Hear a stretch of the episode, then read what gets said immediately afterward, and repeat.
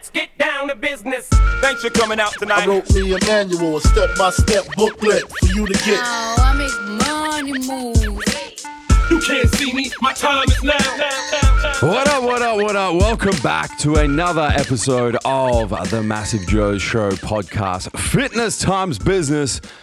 My name is Joseph Mansell, CEO of Massive Joe's. I am your host, and I'm joined in this episode number 18 by Massive Joe's general manager, my Abeta.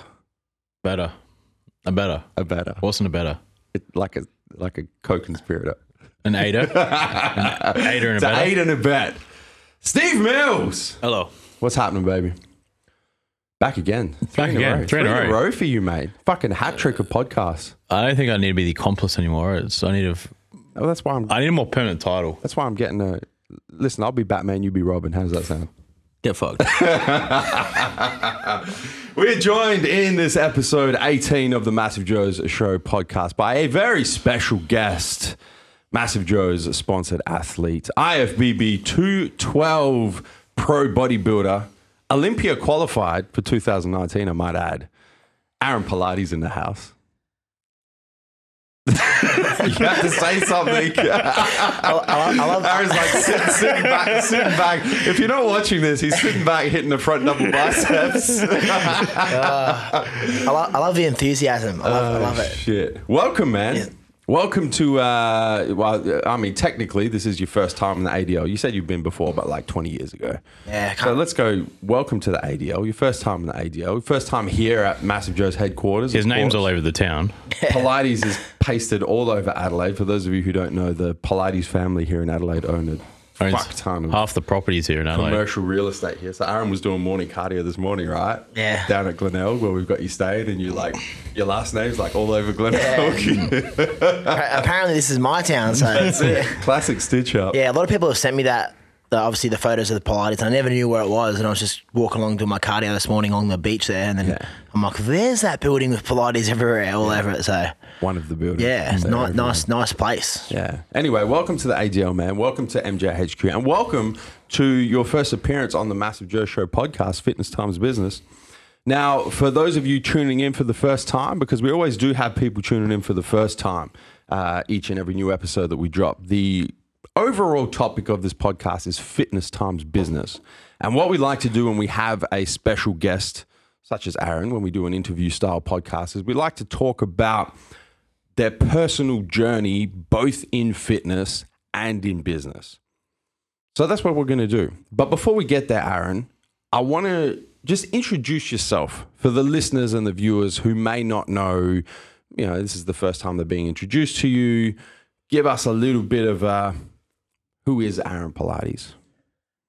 Okay, a little two minute rundown. Um, Aaron Polotto. Yeah, I was born in Melbourne. Um, thirty years old. I didn't Um, realize you were born in Melbourne. no, yeah, been. I moved to Gold Coast when I was fifteen. Yeah. So half my life there, half my life on the Gold Coast. Yeah. Um, been competing with. So I started bodybuilding. I started training like about 15, 16 years old for football when I was in high school because I was. I was a smaller guy, but I love footy, so I wanted to be a bit thicker. So I started training f- for footy, and then um, trained from fifteen, yeah, till pretty much the whole time, and just sort of fell in love with training. I guess I raced motocross, played football, played basketball. Ironically, even though I was so short, you know. Um, um, then I, I was a high scoring shooter at school till I was to grade eleven. Then after that, they just started getting too tall. Yeah, yeah. And then I was just I quit after that. I realized I was never going to have a future. Like I was always sport obsessed, Yeah, you know. And I'm like I wanted to always be the best at whatever I did. And raced motocross, and um, all I did was just break almost every bone in my body. Like I broke wrists, legs, uh, collarbones, and realized that I, that wasn't for me either. Yeah. Then I played footy. I was not bad at footy. Got best and fairest in grand finals and runner up. Just best clear and it up. fairest. When you're talking footy, are you talking footy like us or are you talking NRL no, footy? Aussie rules. Aussie rules. I'm from, Hey, he's I'm from in Melbourne. yeah, I'm a Richmond supporter. Yeah. Go Tigers. There you go. Um, yeah, so yeah, and then same with footy. Like I, I should, I wish I applied the same um, diligence I have now to bodybuilding to football when I was younger. But even then, these days, man, football players they're, they're all everyone's tall, man. Like a short football player like Gary Ablett's still six foot tall. So yeah, I was obsessed with footy. But then, um, yeah, same, same thing. Started getting injuries, and then the it actually then I when I really went serious with bodybuilding, doc, I had a shoulder reconstruction, and the doctor was like, just just just quit everything and go to the gym and just re- revamp your shoulder. And then I just sort of dropped all the sports and started training more seriously at that point. How old were you when that happened? That was like 21, and then I was just pretty much dropped all the other sports. And plus, I couldn't afford the time off work anymore. You know, like I break my wrist and 14 weeks off work. Yeah. Racing motocross, and then uh, you, you, could- you could potentially lose your job at that point. So that's when when you get to that point where like can't really have any more time off work with these injuries. And I had a shoulder reconstruction. Yeah. Then I had that was the only time I had time off training. I had like a year and a half off because it was a big reconstruction, my right shoulder. Um, then after that, I just come back to training, and then I was just training. To be honest, it was just to pick up girls. Yeah, yeah. like it, I was one of those Aesthetic guys. I was one of. That's why I don't knock out those guys that.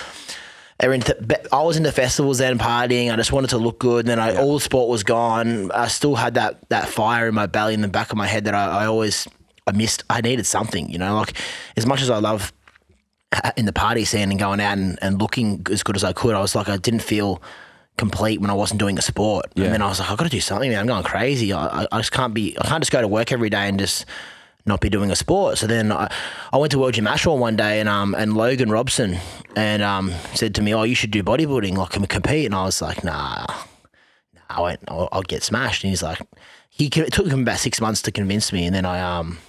I finally went, ah, all right, no. I went to Vegas one more time, like as for a party, and that was that. I said, I'm done with partying, and everyone was like, oh, whatever. And that was, that was literally it. I, when I say I'm done, I never drank from that point on, pretty much. And I did my first bodybuilding show 2013 and um, with under Logan Robson. Yeah. And I won that show as a And you were what, like 23, 24 at that point? 24 just turned. So I was almost a junior. I, I- um, I just turned. I should have competed earlier. Like I won that show, and I. But you always think like you're not big enough, you know, sort of thing. So, and I guess I got the bug after that. So I went on to. I think I lost. I got second in one show, like one after that, and then I pretty much won all the next maybe six straight. I think, and then within like three years, I won. a FedEx um, Australasia title, two Mr. Australias, and then I said to myself, I want to win every title in the country, and then I'll turn pro. And then I won Arnold Classic. Um, went to America, got seventh over there, and then yeah, come back and won the Arnold Classic the week after that Yeah. Then I sort of happened. It sort of started happening quicker than I thought. Like I almost won the overall at, at, the Arnold's at 80 kilos mm. because I, I I I was second in that overall to Atif and I only lost by two points. Mm-hmm. And I wasn't taking it that seriously to be honest. Like I, when Arnie walked on the stage, I ran off the side of the stage like trying to get selfies with Arnie. Like I wasn't trying to win a pro card then, man. I never had that thought in my head, and I'd won every title, but I just didn't feel worthy, and I wasn't worthy then. But I mm. almost won it, mm. and then I thought, oh, maybe I'm gonna really take this seriously now. Then after that Arnold Classic win, I, I was I had a two year plan to win the pro card, mm-hmm. and then the next year I um won Mr Australia again, and then went the overall, and I lost in a split decision to Sam. Yeah. So apparently they had eight judges that year, which is odd. Usually there's an odd number, and there was four and four, so it was a mm. draw, mm. which I've never really heard. And then that was heartbreaking, man. Like to me, that that was the hardest loss that I ever suffered. You know, actually, that was two years later. Yeah, then I just um. Yeah, like when you put your heart and soul in I thought I was going to win it. And then, yeah, I always quit after that, to be honest. Yeah. Like, I think I didn't train for like a six weeks, like five weeks. Um, sort of disappeared, didn't want to talk to anyone. Like, I just, yeah, but um, I ended up coming back bigger and better than ever. And I eventually came back after that and won my pro card in 2017. So, At the same show, I won my pro card. yeah, exactly. Yeah, at the Oceania. You know, it's funny, I've, I've, I've said this lots of times before on social media, but Yeah. when you um well, I could- when I started my career, I was used to you get you get so used to winning sort of thing. When you're winning a lot, when you're winning ninety percent of them, like you always become. I- I wouldn't say cocky, like complacent. Like you're like I'm. Gonna, I was confident I was going to win all the time. Yeah. Like to be honest, without sounding sounding cocky, I was just really confident. When when you win seven Mister Queensland straight and never never lost one, like, yeah, uh, and I, I needed that loss. I look back at it now, I'm like, to anyone else that's gonna that goes through these things in your life when you get knocked down, lose a job or lose a something like that. Mm. Sometimes you need these things to mm. really give you a bit of a smack of reality and to make you better. Mm. Because after that loss, as bad as it was, like I wanted to quit. I didn't even go back to World Gym Ashmore because I didn't want to talk to anyone. Because whether they said you just oh you got ripped off you should have won. That didn't make me feel good because don't I because I, don't want to hear that I got ripped off. And then uh, or if they went the other way and go oh yeah it was close but you know Sam got ya. Yeah. that didn't make me feel good either. So I didn't want to speak to anyone for any opinions and Yeah. everyone wants to give me their opinion. So I just disappeared. I didn't go back to Ashmore for weeks and I was going to people didn't know, but I was going to World Gym Surfers late at night and not talking to anyone late and training on my own.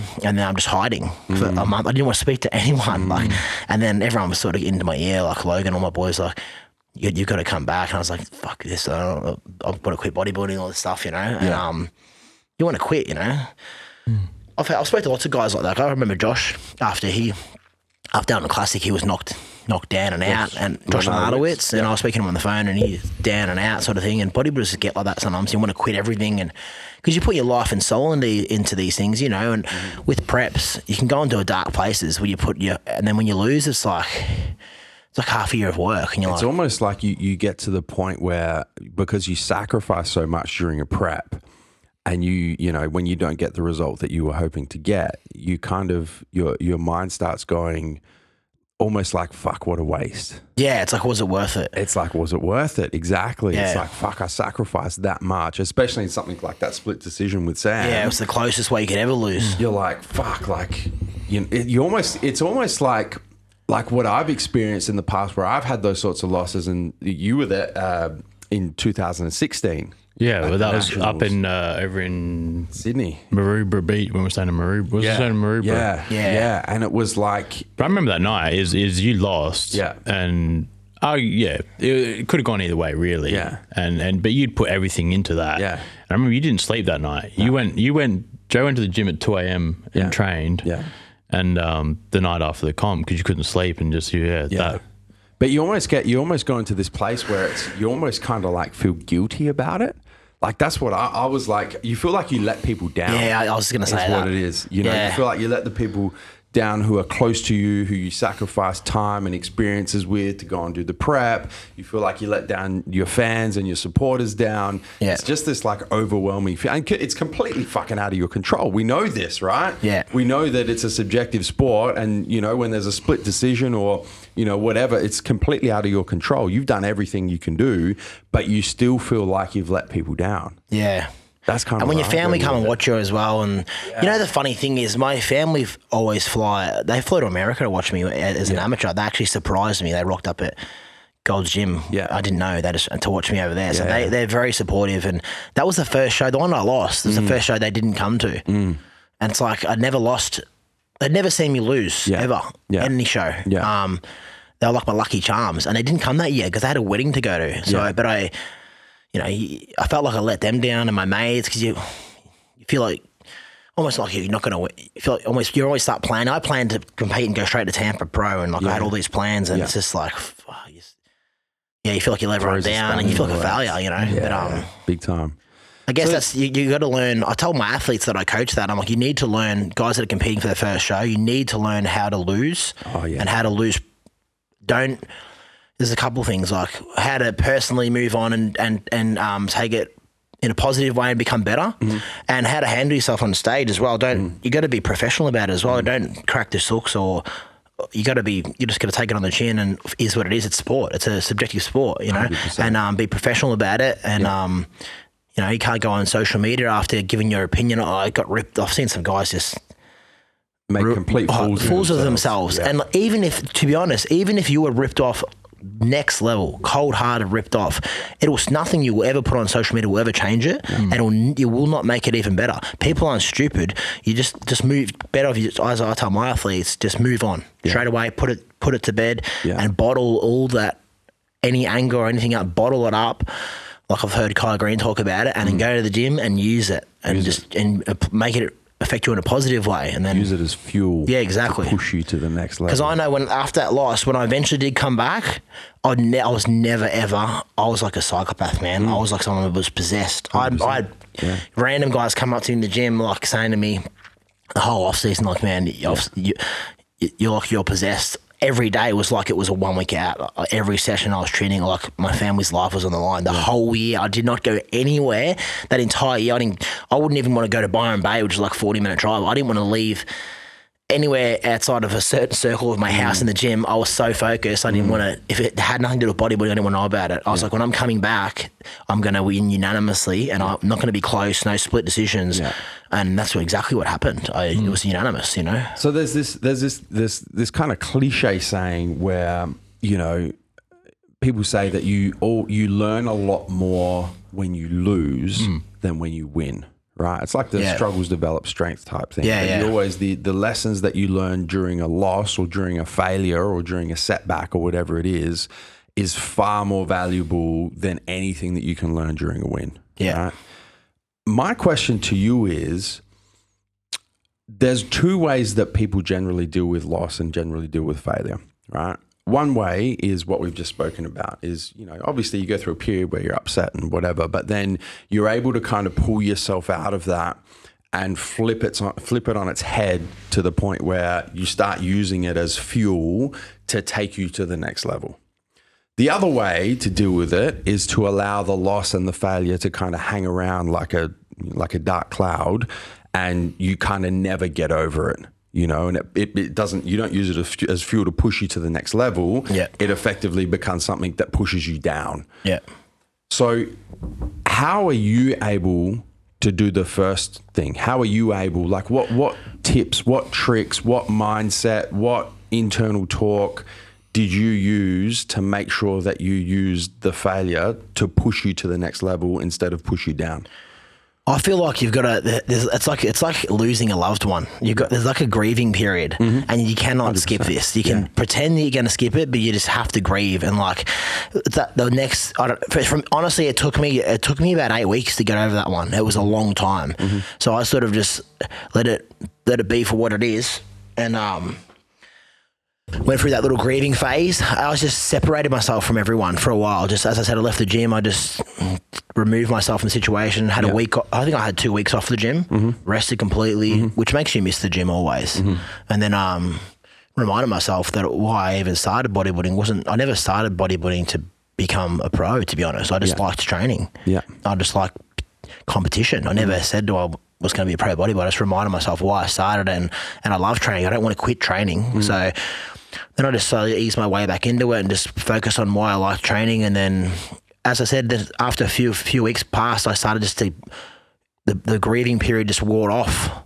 And then I had, all of a sudden had the fire back, and I and I and I'm, as I said, I'm a sport fanatic. Of I look at things like look at Jordan's story. You know how he got refused by the high school basketball team Yeah, and then become one of the arguably the greatest player in the world. Mm-hmm. How many times you hear that's these stories like that? You know, it's so common. Guys getting knocked down, and and mine wasn't even close to being as bad as that. You know, it was just I lost in a split decision in a, in a subjective sport.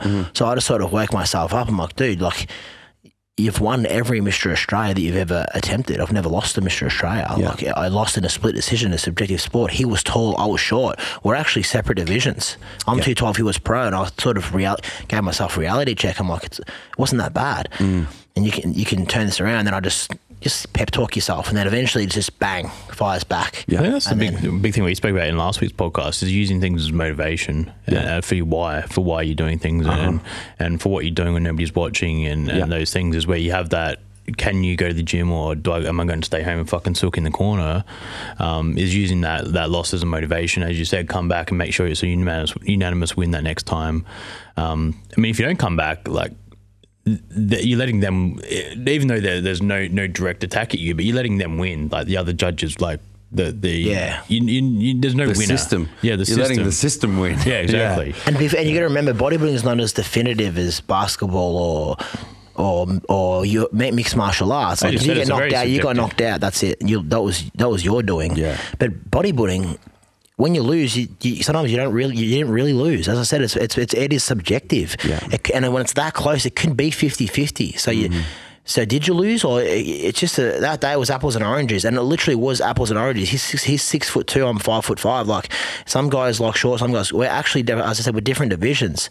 So I just gave myself a wake up call. I'm like, man, it wasn't that bad. Like, and then mm. and I always think of the future. I always my whole entire life. This is why I work so hard in and out of the gym in all aspects because I always think about when I'm 40 or 50. I always have this vision of like when I'm sitting there 50 years old. and I just don't want to have that feeling. It gives me anxiety thinking about it. I don't want to look back when I'm 50 or 60 mm-hmm. and be like, "Whoa, why don't I try harder?" Why do, I never want to be. I always talk about this. Like I, It's I would rather. yeah. I love the saying where it's like I'd rather be tired mm. from working hard my whole life, then well rested and have achieved nothing. Yeah. I just cannot, and I have th- I thought about that. Imagine if I quit this now. Yeah. I'll be one of those drunks at the pubs in 50 years going, oh, I was almost a pro bodybuilder, and everyone's like, oh, shut up. Yeah. Whatever. Know, Yeah, those guys at the pubs, they're like. Look at oh, my photos almost when I was made- younger. You hear him all the time. Yeah. I almost made AFL Yeah. footy. Everyone's like, whatever, you loser. Like, I was like, I'm not being one of those guys. Like, Yeah. no way. Like, I'm not letting this go. So, just uh, them, them sort of pep talks daily, and then eventually you just, flip it. You flip it on its head. you know? So I call I've got a name for what you just described. I call it regret mitigation. Yeah. So a lot of people are, you know, no regrets, no regrets. I don't want to have any regrets, which practically is bullshit, right? You're always going to have regrets about something, right? So many things happen in your life that you're like, fuck, I wish I didn't do that, or I wish I did that didn't happen, or whatever it is. Everything happens for a reason, of course, and you can only ever join the dots of your life looking backwards. You can't join them looking forwards. But the no regrets thing is just practically bullshit. So I like to think of it as what I call regret mitigation, which is exactly what you just described. It's like when you're, you know, you said 50. I'm like, I'm go a bit further. I'm like, when I'm on my deathbed, Yeah. I want to be able to look back on my life and have made the decisions that have led me to the path of least regret, which is how I like to look at it. Because you're always going to regret shit. You're always going to regret something. I just want to make sure that my path is the path of least regret, and that's what I call regret mitigation. I think you can look back at any point though, and, and use that to, to better your choices moving forwards as well. 100%. Like Yeah. for, for Aaron, if it, if it was bodybuilding giving up, but Yeah. really, if he looks back ten years and he gave up playing footy, Yeah. for example, Yeah. and then he's like, "Fuck, I wish I hadn't given up playing footy. I wish I tried a bit harder." Well, you can put that into bodybuilding. Yeah. Um, I mean, the same as me with with footy. If I if I probably didn't fucking start chasing girls and loving bourbon, then like you can use that for. It's like we all went through that phase. eh? Everyone like does, everyone. But the thing is, when you're 18 and yeah, you got fucking your mates around you and you start drinking and hanging out with mates, then yeah, your priorities change. Yeah. But but that's the thing where you said about connecting the dots and, and looking backwards Mm. or, or looking forwards, and then yeah, you look and think, oh fuck, if I had to actually put in like this time around, I've, I'm on another good thing here. Yeah. being bodybuilding, and and this time around, I'm not going to fucking give it up because of a stupid decision or because of whatever it may be 100%. um, yeah, and you can only really do that by by looking back, and even if if that's not fifty years, sixty years old, seventy years old, whatever that may be, Yeah. even at thirty, you can look back and think, well, fuck, what would have I done differently when I was twenty, or Yeah. even twenty five, or, or whatever that may be. Yeah. As you have one of the things that I've that I've noticed about you that is um, quite unique, especially in this sport, is you have an overwhelming calmness when it comes to patience and when it comes to worthiness as well. And you actually mentioned worthiness a little bit earlier when we were talking about you were like, I wasn't worthy of winning a pro card. You know, I wasn't worthy of that title. And that is something that, especially in this sport, especially now, and you, Well, you well, will agree with this. But the other thing is is the Right. Olymp- what you were talking about last night with going to the Olympia as well. Yeah. Yeah. Like, especially now in this moment in time, there's such a lack of patience in the sport. Everyone wants to do their first show, Oh, yeah. turn pro, go straight to the Olympia or straight to the world titles, depending on the federation, and win a world title within like 18 months. Yeah, I know. Yeah. That's the but that's the mindset now, and it's it, it's so frustrating for me to look at. Uh, and you seem to have just this overwhelming cut. Like you understand how long the journey is, and you have patience, and you understand worthiness. You understand that you have to tick certain boxes and go through certain gates and effectively bide your time to the point where you become worthy of earning a pro card and worthy of qualifying for the Olympia and worthy of winning pro shows. Where does that come from? Yeah, it's funny. Like, it's, it's like I always have this map. I map everything out in my head, like Yeah. how how I would want it to go. Yeah. And when I was an amateur, I just thought, nah. Like, you see guys that literally, I just start. They want to start competing. I want to turn pro, and I'm like, Mm. man. I just wanted to win a Queensland title. I just wanted to win anything. Yeah. And then I was like, you know what? I want to win a FedEx. That's the biggest show in Australia. I want to Mm. win that. And I was obsessed with that little goal. I was just taking it little increments and I won FedEx. And then I'm like, then I had people saying, oh, yeah, but you haven't won an Australian title. I'm like, yeah, I'll do that next. And I just wanted to achieve little things at a time. And I, I was enjoying, Mm. I remember saying this exact thing, comment. I remember thinking, this is the funnest time of my life. When I was Mm. winning amateur shows, because I was winning pretty comfortably at, at most times. I was just loving doing that. I was like, I'm having a ball doing this. I don't. I didn't even I, pro didn't even run it from my brain. Yeah. Whatsoever the first first three years, I was just having a ball, Mm. doing what I was doing and winning Mr. Australia. It's pretty fun winning a Mr. Australia, and Mm. then winning it again, and then winning it in a, the weight class above that when you're only one kilo into that weight class and still winning. Yeah. like that. I just love doing that. I didn't care, and then the the crowd starts to speak before you speak. Oh, you should Mm. be a pro. People were telling me I, I should be pro. I remember when I was in the under eighty class, going, "Oh, Yeah. you should be pro," but I thought in my head, no way, I'm not. I, I just I thought I'm not pro yet. I shouldn't Yeah. be pro. I, I was looking at YouTube videos and I'm like, I'm not on their level. And I look back and now and I was so much smaller and, and I Mm. was right. I was not ready. And I didn't. I never wanted to be pro until I was ready. I was like, well, I always thought I don't want to be like. Not to hate on Australian pros, but I never want to win a pro card and do nothing with it. I thought I'll just keep having fun what I'm doing. I'm having a ball, Mm. and then when I'm ready to be pro, I want to win a pro show pretty quick. Yeah. Which I, ironically, what happened is I won the first pro show. I, I thought I want to be more than ready. I want them to literally throw the card at me. Like Yeah. I don't want to be Yeah. everyone else. That's that's when I truly believe others want the pro card for the different reason. They want it for the, the title of being a pro. I wanted it to win competitions. I wanted. Um, s- I like the competitive nature of the sport. I wanted to go to Mr. Olympia. I want to be winning pro shows. I don't care about being labelled a pro. Yeah. Look at Justin Wessels at that point. I used to look at guys like that and think.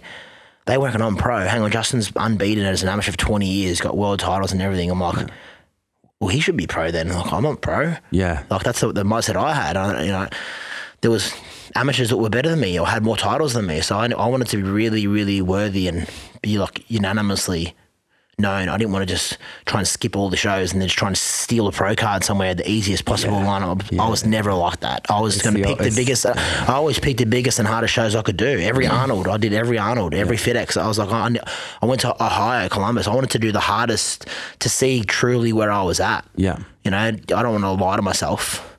It's you that- remember- it's do- that. Go I was going to say, do you remember 2012 in Sydney City Gym when Roelly was training legs? Yes. Yeah. Were you there that day? Is this? I had a, is this?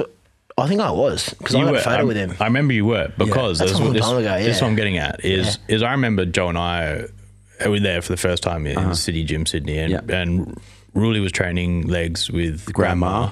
Yeah, I was there. I was. Yeah. I was training in there. Yeah. And I walked in, and then this dude, and I saw Logan there. Yeah. I'm like, fuck. Look at the fucking size of this dude. Logan was the first big. Like, Logan was the first big dude I'd ever seen. Yeah. Yeah. And I remember you were there with him because I'm like, who the fuck's this dude with the tattoos? Yeah. Because you had Yeah. your sleeve. Yeah. Yeah.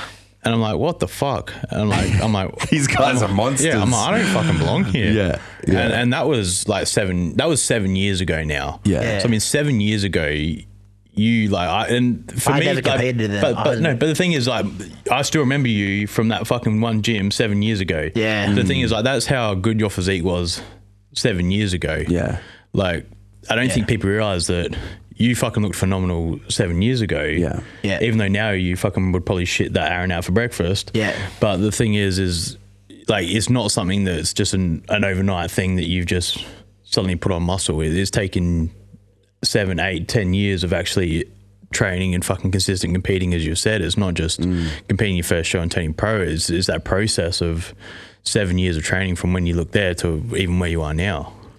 It's Yeah, the old the old saying is uh, another one. I'm pulling all these fucking cliche sayings, but it's um, when you think you're good, you'll tell everybody. When you actually are good, they'll tell you. Yeah. Exactly. Yeah. And that's the that's the that's the champion mindset, right? And that's that's where you're coming from. Is you're like, man, you know, I I don't I want to earn my place. I want to do the most difficult shows. I want to go up against the best. I want to push myself to be better and then better again and then better again and then better again to the point where, like you said, people are fucking throwing the pro card at you. Yeah. Saying, Aaron, like, this is yours now Yeah. that that and, and I mean that's fuck man in this sport right now that is so rare Yeah. and that's why you are going to the Olympia this year I feel like that. that I, you pointed out it's one of the biggest issues because I'm a coach now, so a lot of young guys come to me and they're like, "Oh, in the bodybuilding world, I'm young. Like Yeah. to be a Olympia Pro 30 is, is a baby. Yeah. And then they're come to me, oh, hey man, I want to be a pro. Like, you, I want to go to the Olympia. And these guys have just started training or they're like two years into it. Mm. Yeah. And they think, oh, because you're young. Like, I'm like, man, I, I was doing it from 15 years old. Yeah. When no one wanted to train then. It wasn't Yeah. popular. It, um, and, and they want, as I said, they want it for the wrong reasons. They want to turn pro. It's like you shouldn't be even focusing on that. You should be just you know, f- focus on the fundamentals start, and then maybe set your eyes on a state title and just en- enjoy being an amateur. Yeah. Take it, take it all in and enjoy it. You know, like The journey is where the, the real value is, right? yeah, but that's still Everyone chases the des- and we've spoken about this on the show multiple episodes. Everyone chases the destination. They chase the pro card. They chase the Olympic qualification. They chase the they chase the destination rather than actually embracing the journey. And you just have this overwhelming appreciation for the journey. You know, like Yeah. you, that's and you speak you speak so um, so passionately about yeah, just enjoying. The But no- journey nobody wants to do the work- but nobody wants to do the work understanding to the get process. there. No, Yeah. that's it. That's, why what I'm saying. Within 18 months, I want to do my first show, fucking earn my pro card, make it to the Olympia, make it to the World ch- Championships, It's win just- a fucking whatever the fuck it is. Okay, cool. And then what? But that's how society, and, and yeah, and that's just as we said before, is what society is: get rich quick scheme. Yeah. I've been training for fucking three months. What Yeah. fucking cycle can you put me on? Like, Yeah. Yeah. that kind of shit, Yeah. where people just want it straight away. They don't want to put in the time. They don't want to put in the effort. Yeah. And to show you another thing of like what my competitive nature, and I, I like proving others wrong and doing it the way I want to do it is mm-hmm. when I was at the top of the amateur ranks and I'd won everything, people were saying, oh, I, I, that they should give me, they were giving people pro cards, you could apply for them and that. And you then on this forum one Back day, everyone, everyone was like, Aaron should be pro. Yeah. People started writing my name. And that's what I said, but eventually you get to the point where they want to throw it at you. And people were saying that they were going to offer me a pro card and, um, should I, I, want, I should apply for it. And I was like, nah. That was when I was after the loss with Sam. And I was like, no, no, no, I want to win it. And then they were practically saying, like, you could, we'll give it to you, you know, apply for it. And I was like, no, no, no, no. no. I, I, I'm, I'm going to go to the Nationals and I'm going to get redemption and Yeah. I'm going to win it. My, I want to, I want to win it. Yeah. And I want the feeling of winning it. I want that moment that I, that's the moment you plan in your head all that time, you know, like that you reminisce all those early morning cardios. You think about that exact moment, you know? Yeah. So- yeah. So I'm really interested to know what drives this mindset. What drives this behavior? Where does where does this overwhelming calmness and patience and understanding of worthiness, where does it come from? Um, possibly, maybe possibly my father. Mm-hmm. You know, dad's always been a bit of a role model in my life. You know, Mm-hmm. and, and he's achieved a fair bit um, on a financial level, Mm-hmm. and um, always been a crazy hard worker. You know, so I guess I've got a lot of attributes from him. Yeah. You know, and like I said before, I just, I just have everything mapped out in my head how I want it to go, almost like a movie script. Yeah. you know, like you I, got that vision, brother. yeah, like uh, I'm very um, oh, what's the word? Like, sort of creative and dramatic in my head Yeah. of how my life. I want my life to go. Like I spoke about, I think a few weeks ago, I put a status up. So I was, um, I was like, imagine your life, and imagine your your life is a movie, but you're the director, Mm-hmm. and you can ultimately. Which is true. You can ultimately write your own story. Yeah. If you put the right work in, you can't control the universe, but you can pretty much almost write your own story. And that's how I treat my life. Like I pretend like a, it's like the Conor McGregor Notorious film Yeah. Mm-hmm. which I absolutely love that film because it it was just freaky. Like he just predicted everything. It was so confident and so. And I took little bits out of that as well. Like he, it's like he knew the future. Mm. He was. If you watch the film, he's like can't like a like a calm killer. He's like, you watch. I'm going to knock this guy out. I- I'll I'll win this fight. Then the, the I'll go into the UFC next next next few fights. Bang in the UFC. Yeah. I'm going to knock him out in the first round. First round. Then he gets the next fight. He'll he'll overextend with his left arm. I'll hit him with the right hook, and I'll knock him out inside the first round. Bam, does it exactly like it's freaky, man. Like as they call him, Mystic Mac. And I took so much out of that, like that you become so confident, you have so much belief. I feel like I know the future, mm-hmm. and I even feel that way now. I said. I never go in public and say it because I don't want to. I can't, I can't stand those guys that promise everything on social media. I'm going to do this. I'm going to do that. Ninety nine percent of them don't live up to it. Yeah. You know, I, I want to be one of those guys to go out and do it. But I told my mates uh, that I was going to, they knew I was going to turn pro. And I said that I would place top three in my first two pro shows. So I exceeded. And I said to um, Logan and Adam that I'll make the Olympia within the first two years. Yeah. So I actually exceeded my, but I was very confident and I wasn't, that I was convinced that was going to happen. I was like, it's going, uh, uh, and I remember talking to people and they're like, man, it's like you, you know what's going to happen. I'm like, it is. You can feel it. I'm not, and I don't go out and put it on social media because you come as, as cocky. I don't want to come up on social media as cocky, but I told my mates that I'm like, it will, it will happen. Yeah. Like just like I say to them, I'll be top five in the Olympia within whether it's this year or the next year, it's going to happen. I, I it would you you you just sit back and watch. And I say it to them because they're my mates. And, and I don't care, like they're my mates, but I don't go put it on social media. Yeah. But I just truly believe, like, I, it's like when you believe that much, you wake up every day with purpose, and it's like you know what's going to happen. I know what work I have to do. I have to do the work, uh-huh. And that's what keeps me accountable because I feel like if I do this work, I know what's going to happen. it's the combination of having clarity of vision so not you know not having and we talk about this so much and it's i love bringing new people on the show and the same shit gets repeated because the listeners and the and the viewers at some point are going to have to go fuck this is not coincidence anymore Yeah. but it's the combination of clarity of vision. So not being airy fairy and you know I'm going to accomplish this, but not be not having specific, uh, not having specificity behind it, not having clarity behind it. Being able to say. This is what I'm going to accomplish, and it's going to happen within, like you said, I'm going to place top three in my first two pro shows. I'm going to qualify for the Olympia within the first two years. I will place top five at the Olympia. It's like you know exactly what it is Yeah. with a lot of clarity and then also having an appreciation for the journey and not being afraid of doing the work.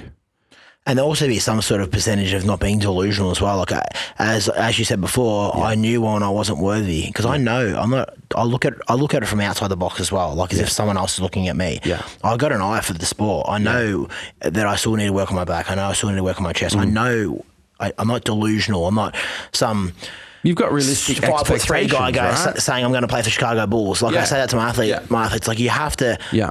This belief is in, integral and everything, but you have to be realistic. Mm. It's always, it's always spoken about that many times about smart goals. Yeah. Specific, measurable, attainable, realistic, Realistic. time Realistic is a big figure because there's a lot of guys that want to be the best, Mm. and I'm never going to be crushing someone's dreams. And it's very hard. I find. Like some lately, the guys come to me. I want to be a two twelve pro, and I'm looking at them like you don't have the structure. Like Yeah. you, you, too, your clavicle width is too is too narrow. You, you don't have the muscle insertions. You have the. If I'm picking them apart, Mm. Yeah. and they've got a weight issue. And Yeah. I'm like, with that, I just I just got to I just fell into this sport when I was I just didn't realize that I was just genetically gifted. Mm. And after a million people telling me, including Shawn Rhoden, told me in 2015 that I that I was Olympia worthy when I was just just just getting into my strides as a good amateur. Yeah. He told me in 2015 he's like.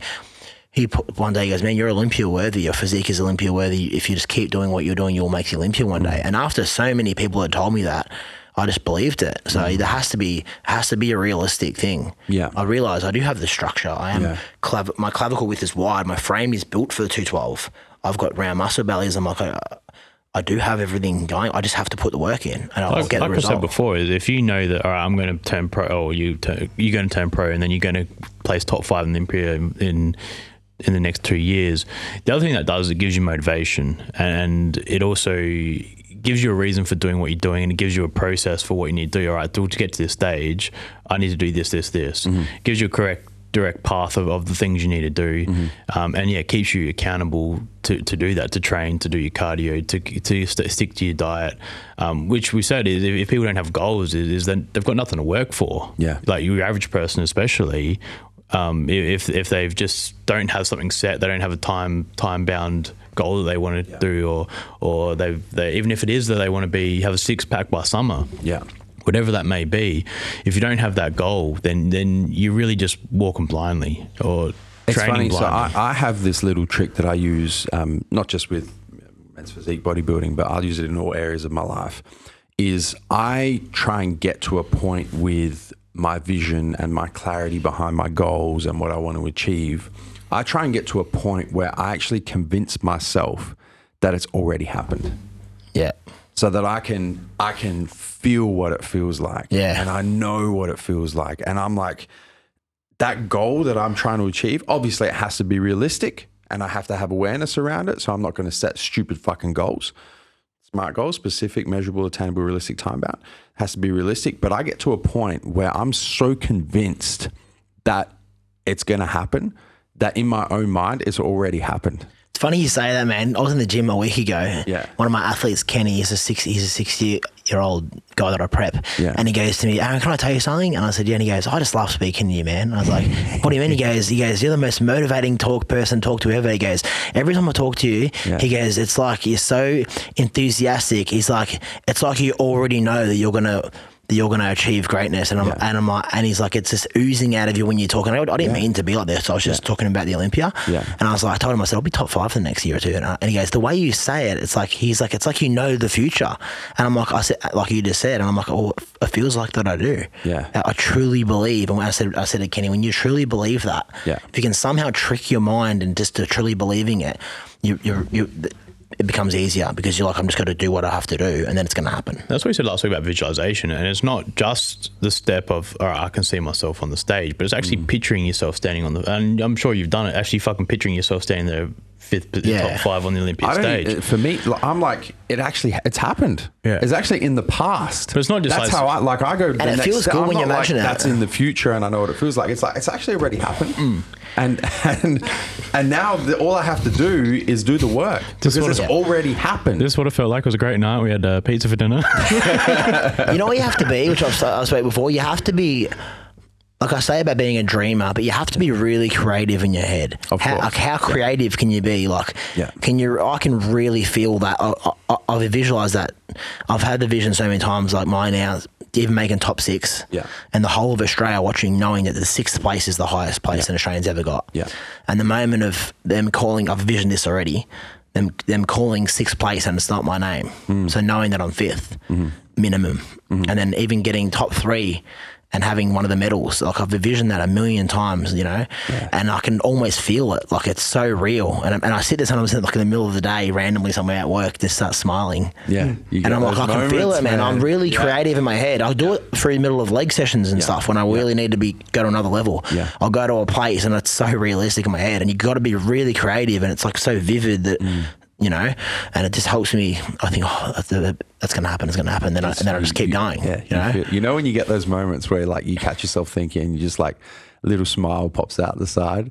That's when you know what it feels like. I'll start giggling sometimes to myself. My, my, my missus thinks I'm crazy. Like I've had weeks, two weeks out when I'm literally dying, man. Like I feel like I'm just, I'm going to die. I'm so tired, and I'll be in like the pantry or something, like just daydreaming, like just standing there, Yeah. flaccid, like whole body. Yeah. And my and then I start giggling to myself. Yeah. And my missus is like, "Why are you laughing?" Hmm.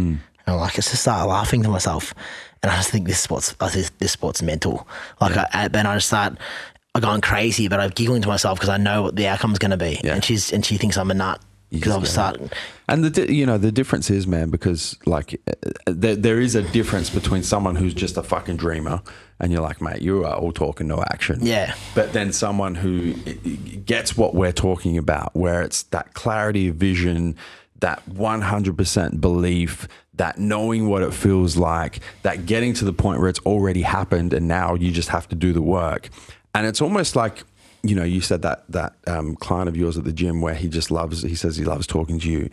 It's almost like what kind of oozes out of you is just quiet confidence. Yeah. You know, and that's what I get from you a lot. You know, because Yeah. uh, and I see a lot of people, especially in this sport, who are like, "I'm going to do this. I'm going to do that." Blah blah blah, and like it's all bullshit. They don't know. But you're yeah. just like, you know what, man? Like, I just, I know how this is going to play out. Yeah. I know how this movie's going to finish. Yeah, Like, but I- people will take you seriously if they like the Conor story. Yeah. If they look back and go, "Hang on, he said this before, and he did it time and time and time again." Like when I said, I've said, "My mates, I'll win. I'll win Miss Australia in every weight class that I do, or that I'll win the FedEx," and I've gone and done it. And Yeah. every when you when they look back at history and go, "Hang on," every time he said he's going to do something, he oh, he's done every single thing. It's almost gets a bit freakish. Like Yeah. Conor's story is the most freakish of all. Yeah. Even picks how he's going to finish opponents. Yeah. and it's like, man, what, what's happening here? that. And it's, It's he talks about the law of attraction. Yeah. And I truly believe it's real. He's so convinced. I just still can't get over in the fight against uh, what was the Brazilian's name? during the- uh, Aldo. Aldo. Yeah. When he said he was gonna. Aldo was going to overextend and he was going to hit him with the right hook. It was 13 seconds it happened. That In is the most mi- in his- freakish thing in in sport his- I think I've ever seen, man. How his- could you even? He said he was going to do it, so Yeah. how could Aldo not Yeah. know that and not do it? And he still did it. Yeah. It's like, dude. And he spoke about it after. He said law of attraction. Yeah. Like I just uh, law of attraction. He knew it was going to, he, that's Yeah. what I'm saying, is he got to the point where he knew it had already happened. Yeah. That's the that's like the next level of clarity of vision. It had already happened. Yeah. And now I'm just going through the motions, man. I'm Yeah. just doing the work and just making sure that it's supposed to happen like it's already happened. And let's say for the some moments that it doesn't go your way, like Yeah. you say, this is going to happen, and no matter what, and Yeah. it doesn't doesn't go, Yeah. which can like eventually. You know, it- it- not to keep referring back to Conor, but it's just an amazing story. When he, Yeah. he said he was going to knock Khabib out and he got mauled, Yeah. it's not a negative thing. Like say you were wrong eventually, but you you're still going to learn and you're Mm. still going to level up, and then you'll just reset your goals. And you and you, it's not a negative thing. It's not the end of the world if it doesn't go your way. Yeah. Like you're still going to become better, and that loss is going to still going to teach you something. I mean, Like even when he lost to Nate Diaz the first time, and obviously Yeah. got gassed pretty hard. Yeah, and he learned when from that. Yeah, learned from that. Came out, worked come on his back and win. cardio. Yeah. That's it. So, like for the listeners, like sometimes in my situation to this point, almost. Well, I lost against Sam, so yeah. sometimes it doesn't go your way, but um, you still need to keep that focus and keep that belief. Yeah. All right. So I want to flip the script. I want to get away from fitness, bodybuilding, and I want to talk about the other side of your life, um, which a lot of people probably don't know a lot about, and that's the business side. Yep. So give us a little bit of background to to that area of Aaron Polotto. Okay, so my first proper job was 18. I left school and um, I was supposed to go to art college. Actually, I got I was actually pretty good at art, and my um, I got invited to go to art college, and I was gonna I was gonna go down that path, but my dad was always a tradie, you know, was you know old school hard worker type, and he's like, nah, there's no future in that. Um, be a sparky. And I was like, okay, dad. So I just did what dad said, and I become an uh, electrician. And then I um, he got me a, a job interview at Schindler, which is a elevator technician. Uh, I was an elevator technician for a big elevator company, and it was a pretty good job. Like as a third year apprentice, I earned hundred grand as a third year apprentice. So it was. A, I was like, man, it's not really what I want to do, but man, eh, this is a pretty good job. So from a young age, I was earning good money from a really young age. Like at eight, I was still living with mum and dad then. So by 21, I already had my first house that I went halves with mum and dad in, mm-hmm. but it was in a really nice area. So I had a pretty good start, you know, but I knew it's not what I wanted to do. You just do things like how many guys you speak to, oh, I'm, I'm a plumber. Do you want to become a plumber? Oh, no, my dad told me to become a plumber or my mate was a plumber. Like, you don't, you do shit you don't want to do when you start out because you don't really know what you want to You do. You don't know, yeah. Not like if you, know, if you know what you want to do at that age, good on you. But I did not know. But I liked art, and I end up I ended up letting that, that art thing go. Um, still appreciate art, but I was I, I'll never know, I guess. And then um, I did that for ten years. I was an elevator technician for ten years, and um, it was it ended up being pretty crazy hours. Like I I was working on night shift, and um, that was sort of where I first started getting respected for work ethic because I started bodybuilding, and I was still working.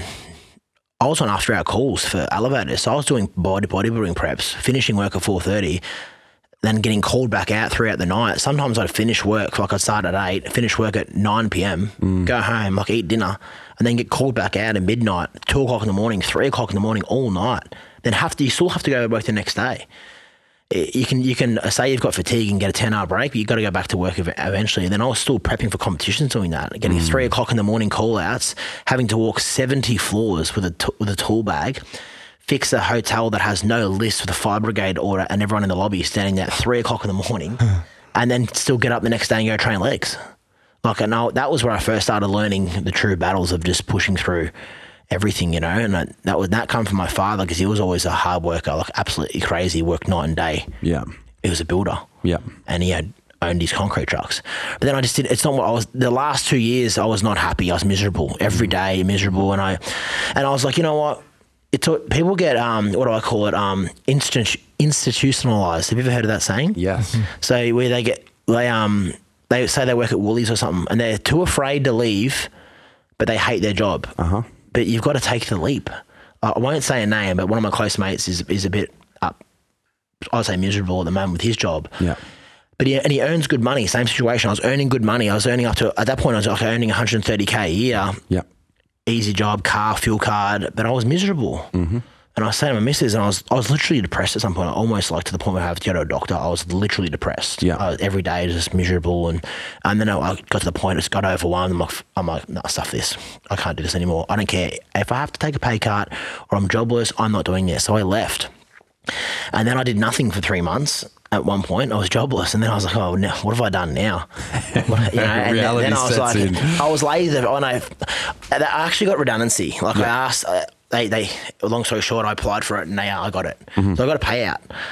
You know, it was like seventy grand to be honest, Mm-hmm. which is fair bit. And I, and I made stupid decisions when I was young. I got seventy grand. I thought, yes, I'm gonna go just bodybuild every day. and I had a house. That was on my second house at that point. Yeah. Um, and I was just training, and I was like, oh, I'll worry about a job next week. Next week. That was a stupid decision. I should have applied. I look back at that was a dumb decision in my life. I could have done. One I could have leveled up so right? drastically. If I went straight into another job, Yeah. I could have banked 60 of that cap money and, and leveled up really good. Mm-hmm. I ended up I ended up blowing most of that money. Like it's I was I don't know what happened to it to be honest.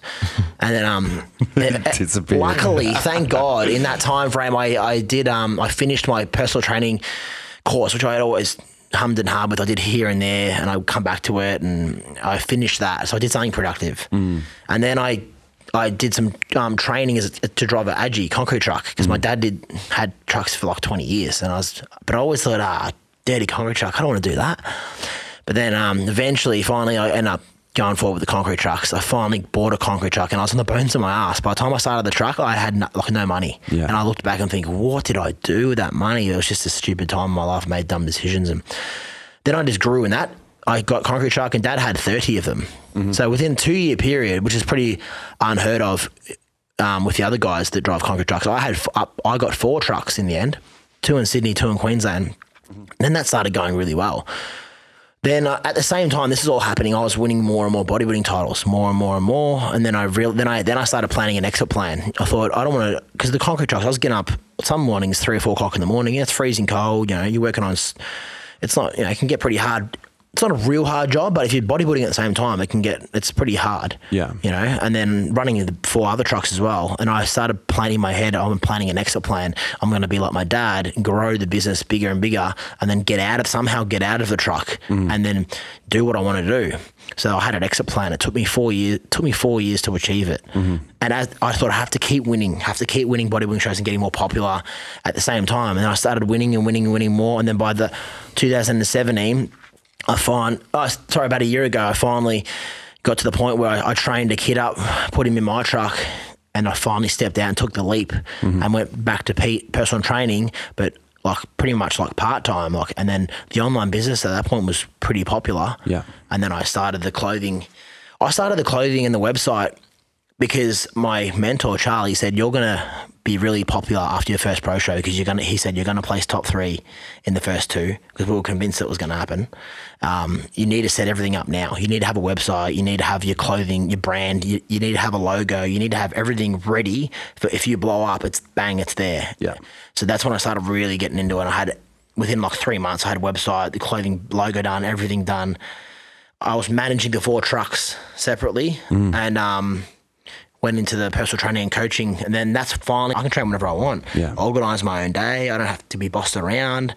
I'm the boss now. Yeah. And finally, for the first time in my career, ironically, I, after a year of being already a pro, first time in my career ever that I can, that the sport of bodybuilding is taking, is priority mm. after my family, but mm-hmm. like, because I still have to ask my missus when I, some days when I can train because they still get priority number one. But for the first time in my life, if I want to train, if I want to go to the gym at six o'clock in the morning, five o'clock in the morning, I don't. I can do that. I don't have to go to the truck.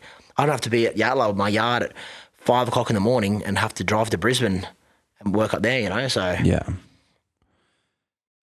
This uh, this interests me a lot um, for a couple of reasons. Firstly, because, and we see it all the time, Neve, is a lot of athletes in this sport really give very little thought to setting themselves up financially to be able to do well in the sport. Because the fact of the matter is, it's an expensive sport, right? Especially when you get, you know, you're getting better and better. You get into the uh, the pro league, especially as an Australian athlete, because I mean, you know, as a 212 pro, we have no 212 pro shows in Australia, so you're going to have to travel, right? A lot of athletes kind of back themselves into a corner where they end up working in the industry, but you know they're not really doing as well as they say they're doing. Hmm. They're always you know struggling financially just to kind of make ends meet, while the stress of being a top pro athlete and trying to get better and better and trying to you know, get sponsorships that we'll talk about separately because you've done a fantastic job of that, you know, and and effectively just fucking they just don't set themselves up correctly financially to be able to do well as a pro athlete in this sport. Yeah. So was that something because because I'm, I, and I'm trying to get the timeline here correct for the for the listeners and the viewers. But when you started competing and you you know you started to have these visions of how good you could be and getting to the top of the sport and getting turning pro and getting to the Olympia and as that was starting to develop that vision was starting to develop was this something that you consciously in the back of your mind you're like okay well for that for this vision to play out i know that i'm going to have to set myself up financially on the back end to be able to allow that to happen Yeah. Well, f- people don't probably ever notice how, from a, from a younger age, how closely I was watching the people above me and the pros above me, and Yeah. how, I watch everything, man. Like I watch how they talk, how they act, their lives, what job they do, and I just noticed holes everywhere in their mm-hmm. game. I was because I had that hard working lead up and I was taught I got taught I, I learned how to work hard. Hmm. I look I looked at the current pros and if you look back without naming all the names, so much laziness, man. Like just lazy. What it was just the I just thought they're all lazy. Like am I am the only one noticing this? Like The funny thing that you say though is you say lazy, right? But it's not lazy in everything because you know to do bodybuilding you have to fucking train, you have to diet, you have to do Yeah. cardio. So that is like the complete opposite of laziness. Yeah. But what you're talking about, and I 100% agree with you, is it's like when it comes to the sport, they work really hard. When it comes to anything outside of the sport, whether it be career, business, relationships, friends, family, all of that shit, they're lazy as fuck. Yeah, so this, this in my eyes, there's different levels. There's like Yeah. a lazy ass person who just does nothing all day and just Yeah. goes nowhere. They're like Yeah. they're like the bottom of the food chain. And there was the, the bodybuilders that I was saying. I'm like, yeah. In my eyes, they weren't lazy with bodybuilding, but everything they put their every single ounce of their energy, Into bodybuilding. every single dollar of their bank account, Yeah. burn all their friends around them, family, eh, just get everything just for the bodybuilding. And I was like, nah, I don't want to do that, man. Like, Mm. why can't? I, and I said this. I've, I've said this on social media. You could find statuses from year from. 2015, I was like, I'm going to be one of the first bodybuilders, especially in this country, that's going to be financially successful and, and a successful pro. Just you watch. Like, I just seen holes in their game that mm. I was going to expose on. And then, because I was so, I just felt like they weren't working hard enough. I'm like, you can, there's so much more other time in the day. You can be, why can't you work on a business at the same time throughout the middle of the day and then train at night? Yeah. And then throughout my career, I just these guys were double training, doing the double training sessions. That used to mm-hmm. shit me off. Mm-hmm. Like train in the morning, train at night, and I was in the truck early, and all that used to piss me off. I'm like these guys in their double training sessions, but them guys doing their double training sessions were on working at sub shops, mm-hmm. and heaps of pros are doing that. They were working at a sub shop, happy with seven hundred bucks a week, mm-hmm. just so they could train in the morning. I'm like, man.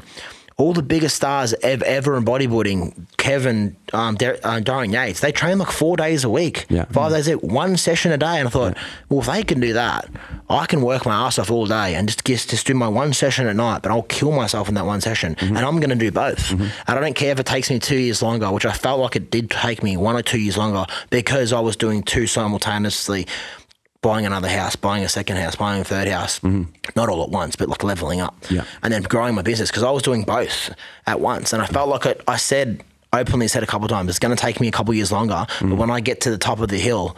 I'm going to have both running simultaneously. I'm going to set this life up. Yeah. And then, God forbid, if anything does happen to me as a bodybuilder, oh, well, like I'll be heartbroken. But then I've got my family, which I've got my, I've got a child, a son, and a, a nice house and a business, and I'm set. Mm. Like I'm not, I'm not saying I'm ready to retire, but I've mm. got, I, I can't look back and go, fuck, I put everything into this bodybuilding. I'm sitting there in my apartment, five hundred dollar a week apartment with a, mm. with a loan on my car, mm. broke with nothing in the apartment, no assets, and I'm, I don't want to be one of those guys. Once again, looking when I'm old, I don't look back and go. I, I didn't. I failed as a bodybuilder after 30 years of trying, and I have nothing to show for it. Like, it's no way am I going to be one of those guys. No you, way. You know what it is, man? Is I see a lot of these these top pro athletes that effectively what they end up doing is using the sport and the pursuance of a career in the sport as a cop out for doing anything else with their lives. The problem with a lot of people, the, the bodybuilders, is a lot of them, obviously, as you've said, put a lot into bodybuilding, but they think that they're they get entitled. they think because they're good at bodybuilding, they're like the world owes them Yeah. like sponsorships, and they think that the sponsorships just should be given to them. and we've seen it a lot, even with uh, with amateurs though, and and and people. Yeah, we do. in Adelaide and Australia is people think because they fucking place second at a fucking local Wollongong.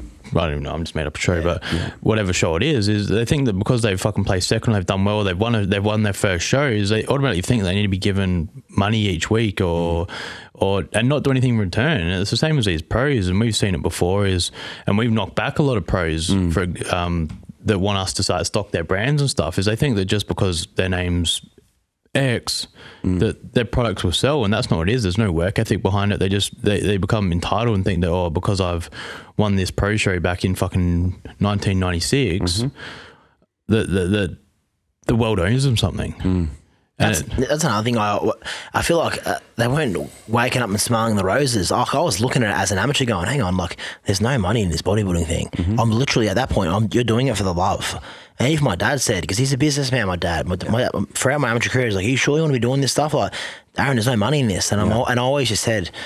I know there's no money in bodybuilding, but you have to. I always have told my dad for five years straight. Mm. You have to trust me. You have to trust me. I told my mum when I won my when I, when I started doing well the last year. My mum said to me about six months ago. She goes, "I remember you kept saying all those years. You just got to trust me. You got to trust me." Mm. I said to dad, "I'm going to create multiple businesses, and uh, and then obviously make a business out of." Being who I am, being respected as a bodybuilder, bodybuilding at itself is not going to pay my wage because I, I, I looked at it, I'm like, it's not going to pay your wage unless you're Mr. Olympia. Even if you are, how can Mr. these guys even bank if on you that? are Mr. Olympia. Yeah, but how Like, can these guys bank on that? And look at the most successful guys. Look at Flex, who is a Mr. Olympia. He's got multiple businesses and he's got killer sponsorships, Monster Mm. Energy, Arsenal Strength, like big, big, uh, and they're smart businessmen. You know, most of them. You know, Phil like had multiple businesses, even though some of them have gone bad, but. Mm. Jay was the best example. He had businesses outside of bodybuilding. Mm-hmm. He had he was involved in constructions, I, I believe, and um, I thought you have to have many forms of funnels of income to be able to You be have, successful. you have to have a strong foundation. Yeah. You know, and, and not just, you know, obviously we're talking about business at the moment, but you have to have a strong foundation in all areas of your life. Hmm. How many bodybuilders do you know who have completely fucked up personal lives? Oh man, No, no. how many? I mean, what percentage? Ninety nine percent. Yeah. Fucked up personal lives, fucked up financial lives. They put every, and this is what I'm saying, they use it as a cop out. They put every ounce of everything into the sport, but don't actually look at the big picture and go, man, where is the return on my investment here? That's another facet of we've talked about being an athlete and we've talked about business. Yeah. At the time of juggling those two things, there was always there's also a third asset, a part of my life where I had my life scripted in my head. Mm. I was like, well, I've got to have a child mm-hmm. and I've got to marry or engage my partner because mm-hmm. that's how my life is supposed to go. Mm-hmm. That's how I mapped it out in my head. Mm-hmm. So while juggling them two things, I think it was 2016, I took six months off um, to get my body right to have a baby My- because I that was how I wanted my life to pan out. So that was another thing that which bodybuilders don't account for either. They're not uh-huh. planning for that, and they're going to they don't do the correct things to ensure that's going to happen. Yeah. you know, and that was part of my life that other people that I I'm so glad I took. In the, that was when I was at the top of my game. Yeah. I took six months off mm. to make sure everything was healthy, and I had my child my with my my lever with my missus. And I'm so glad that I did that because mm. it's just it's just another part of my life that's just gone exactly how I wanted it to go. Absolutely. You know, and I've already mapped that out. You know, part, so of, part of that vision, man. so I've, you know, part of that film So play. as much as I've screenplay. as much as I've gone from here to the top, pretty or pretty fast in bodybuilding. At the same time, I did all the stuff that we're eh, we're supposed to do. I'm supposed to find a partner, have a baby, get a house, grow a business. I did them both sim- all simultaneously. Yeah. and that's what other bodybuilders I find the new in the new era need to focus on. Don't wreck your entire life and future on a pipe dream that you're going to be a famous bodybuilder that's going to be paid millions of dollars because it's you're looking at a 0.02 percent chance that's going to happen. Do you really want to put all your eggs in that basket that badly? Do you really want to get a job that's going to pay you five hundred dollars a week just so you can train in the morning and train at night? Like man, some guys need to wake up. You need to do. I've showed. I've pro, I've pa- I've paved the way that you can do it. You can do it. So, You're, so- you're, you are the example. That The living can be, proof, you know? especially in this country. Yeah. I mean, especially in Australia. It's even harder in Australia, like you say. Very We're just not just we just not get paid enough as a bodybuilder, and that's it is what it is. No point sooking about it or whinging. It's not going to change anything. You have to be smart i- i- with business. Mm. So I mean, something that obviously I was going to drill down on you and get you to elaborate on is the construction, is the concrete trucks, because one thing like uh, obviously being an elevator technician is is that's a, a job. Yeah. Like, uh, it pays you a salary, which is what most of the listeners will do. But a lot of our listeners or and people that listen to the podcast want to have their own business. They want to be entrepreneurs. They want to. So, how did you know when when you had those, that bit of time off, and how did you get into business? How did you like just elaborate a bit more on that and, and becoming your own boss and how you ran that and, and those kind of things? I, I want to even elaborate on what you're about to ask, Aaron. I want to go a step back because there's a lot of people when you were talking about, you know, you were um, Sparky and you were working for Schindler Lifts and did that for 10 years and you were, you know, at that point you're earning 130 grand, Yeah. but you were miserable. Yeah. A lot of people listening right now and watching this right now are in that exact position. And they've Yeah. got what we call the, you know, in the corporate world, we call it the golden handcuffs. Yeah. But it applies to any kind of career. You're Yeah. being paid a lot of money, you've got a certain lifestyle, but you fucking hate what you do. Monday is like the worst day of the week because Yeah. you're getting up and you got a five day grind ahead of you and you're just like, what the fuck am I doing? How did you develop the courage to make the decision to walk away from that and go and do your own thing? it was like a build up of um combination, I guess, of depression and anger. Mm. You know, like you just keep ignoring it at the start. Like, you're like mm. this is this is how life's supposed to go. People do shit they don't want to do because that's that's that's how life is. I think I've read a study somewhere about how many people are unhappy in their jobs. It's like it's very high. Most. I can't remember the percentage. It was like really freakishly high, like eighty percent or something. Yeah. And I was like, just you just ignore it. This is what I'm supposed to do. You know, so and so's a everyone's doing miserable jobs. My mate's a scaffolder, he's a concreter, no one wants to do it. And then you just keep doing it and doing it to the point where you're so upset, you're so depressed. And my missus was saying then it affects your relationship. It starts mm. spiraling down. Your life can really go bad. You can you can take it out on your missus. She could leave you. Then then you it can go really bad. It just mm-hmm. spreads like a viral infection. Mm-hmm. And it got to that point where me I was arguing with her a lot because I was upset. I was depressed. And I was and I was in a shitty mood all the time. And then mm. she was like, "You've got to do something," and she was scared as well because I'm the I'm the main provider of the family. Mm-hmm. So mm-hmm. then you eventually, like I said to my other mate that I don't want to mention his name, but who's not happy, I said, "Man, you've got to take the leap. Mm. Just take the leap." And sometimes you won't know what what's at the bottom of the. Of, of the jump, but you've just got to take the lead, man, because you're going to want it, because it does not go away. You, when you get to that depression, mm. you can't get out of it in that job. You don't just start liking it again. It's that you're done. It's finished. You got to move on. So you either go back to uni or you start studying something else, do multiple things. You have to do something and you got to just take the leap. And even if it means at some point, it's, even it could possibly mean at one point I said, well, let's sell the house. Yeah. Because we're gonna, we might need a bit of um, money back because I might be struggling for six months, but I had to do it. It was that was what we were looking at because I had equity in the house. I probably had over hundred grand equity, so I could have had a whole year off if I wanted to. Yeah. I was like, that was what I was, I was looking at at one point. I was like, but then I got this, I got the payout, the seventy thousand dollar payout. So that was when I, I leaped to that opportunity. Yeah. So I guess at that point, when if anyone's in that position, if opportunity comes, it might come for a split second, but you have to jump on it. Because I I was a I was in that depression thing, and then the bank seventy thousand dollar payout uh, uh, um, redundancy came up. That was my fork at the road. Imagine if I didn't take that, I could probably still be stuck But there most, now. and this is the thing, man, is most people wouldn't. and I didn't know what I was doing when I took it. I had no idea what was. Moose was like, "Where are you going to go?" Yeah. My mum and dad were freaking out. They were like, So- "What are you going to do? What are you going to do?" And I was like, Yeah. I don't know. This is this is perfect because the the three things that and and this is where you talk about just taking the leap, right? But a lot of people will get to this point, you know, even if there is like a redundancy, there's an opportunity, right? There's Yeah. an opportunity to take to, to for the and, and it always happens, right? Yeah. When you're miserable and you're not enjoying what you're doing, opportunities come and they just smack you in the fucking face. Yeah. Most of the time people don't even see them. Yeah. But in the instance where they do see them, there's three things that stop them taking the leap. The first one is the fear of failure. Yeah, Fuck is going to happen if I do this and it doesn't work out. The second one is the fear of other people's opinions. Yeah. Friends and family in particular. Mum people you dad, care yeah. about going, what the fuck are you doing? yeah, The third one is self doubt. Is I'm not even sure that if I walk away from this, I can actually make something happen. yeah. So, how did you get over those three things? Well, you hear so many times of guys that have gone out and started their own clothing company, and, Yeah. and they've just gone, I'm going, I'm doing it, and they've just failed time and time again. I've mm. seen that, and I'm like, my life was starting to look like that, and I was like, mm. it's look, it's like those stories you see where people are unhappy, or they, they get fired, or they they turn into drug addicts, and they mm-hmm. they fail first. And I thought I was I was at the point of depression where I just didn't care anymore. When you mm. get to the point where you literally don't. You hate your life. You literally hate. I thought, well, it can't get any worse. I don't care about any money anymore. Yeah. I am not happy. You've And already happiness failed. is the goal. Like Yeah. In the end of life, really, like as much as we have our achievements, the ultimate goal is just to be happy. It's Correct. not really to be rich. Yeah. What What is it to be rich if you're not happy? It's like, like I said, like back then, 130 grand was a. There'd be other guys going, "Yeah, what? You're crazy, man. What's wrong with you?" Mm-hmm. But I just mm-hmm. wasn't happy, man. So no one's going to understand that but me. So I was just pushed to the point. I'm like, I don't care what happens. Let's just do it.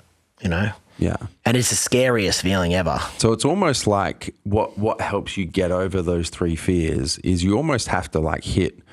And I don't like to use the term, but for lack of a better term, you almost kind of have to hit rock bottom, Yeah. where you're just like, I'm that, like I'm yeah, miserable or angry or pissed off or frustrated or whatever it is that you're just like, you know what, fuck, I've I've, I've already failed. Yeah. Like, what am I afraid of? You know, what am I to the- afraid yeah. of? What other people think because I'm not happy, right? I'm not happy. I'm not fulfilled, and other people's opinions really don't.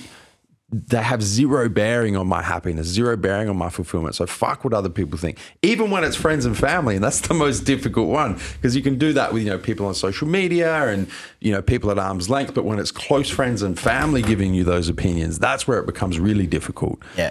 But you have to get to the point where you're just like, ugh, it's my life. Hmm. And I really don't give a fuck. I just started reading a book. and You seen that book? It says, and it's called "The Subtle Art of Not Giving a Fuck." Yeah. I think I've read the Great. first two chapters. Yeah. That's sort of like what it's like. Get to the point where you're like, you know what? I don't give a fuck anymore.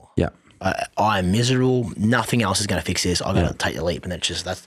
Well, it's a, it's a difference, and, and Mark Manson, who's the author of that book, talks in that book. I've read it a couple Yeah. of times now. He talks about it's not it's not actually about not giving a fuck. It's about what you give a fuck about. And what happens is that you get to the point where the only thing you give a fuck about is your happiness and Happiness, your yeah. and therefore you have no more fucks to give about failing, about other people's opinions, about self doubt, and all the other things that prevent you from doing what it is you actually want to do. Yeah, so when I took the leap, I wasn't trying to make money. Yeah. I, like, I obviously wanted to make money. Yeah. but I just I just wasn't happy. So I, I just took the leap, and I was like, well, I better I, I better start. I was treading water. I better start doing something real quick now because. Yeah. But I, I, I it wasn't Bit of about it wasn't about more money mm. ever. I, uh, I was just yeah. I just I was miserable. So I mean, I guess that comes down to what from there you've taken the leap. How did the concrete trucks come around? Like, how did like I mean, when you, a lot of people think about business, obviously the people think of the the, the simple solution of of start a PT business or start a clothing company, and we see fucking ten clothing companies start a week. Yeah, I mean, yeah. how did that? Diff- was it? You, Start a supplement company. Yeah, bro. You're saying clothing man. I planned a clothing company for five years straight. Yeah. I started playing clothing because I've had like seven clothing sponsors, man. I've had a lot of clothing sponsors, and I've loved clothes. So I started that, but I was like, yeah, I was like, man, that's flogged out that industry. Hmm. Um, I don't want to do that. But I planned the clothing company thing a million times over for like since 2014. Hmm. But I just thought, what do I what do I love to do? And it was training. So that, that that's where the PT thing came. I feel like I better finish this course, man. Yeah. So I finished that. And then once again, opportunity arose, and Dad's like, "Look, I can get you an, I can get you a contract at the highest earning concrete plant on the Gold Coast in Yukon. I can get you in there." And opportunity came again. Same thing when I left school. Same thing, you know. Opportunity came, and I thought, "Oh, here we go." So, and I thought, look, I thought, look, look at my dad. He's got thirty trucks. He doesn't even need work in the truck anymore. So I, I jumped at that opportunity, did both at once, and then that luckily for him, I guess, I, I got into that. And then I, I had the aspirations of growing that to the point where I can get at, back out of it again.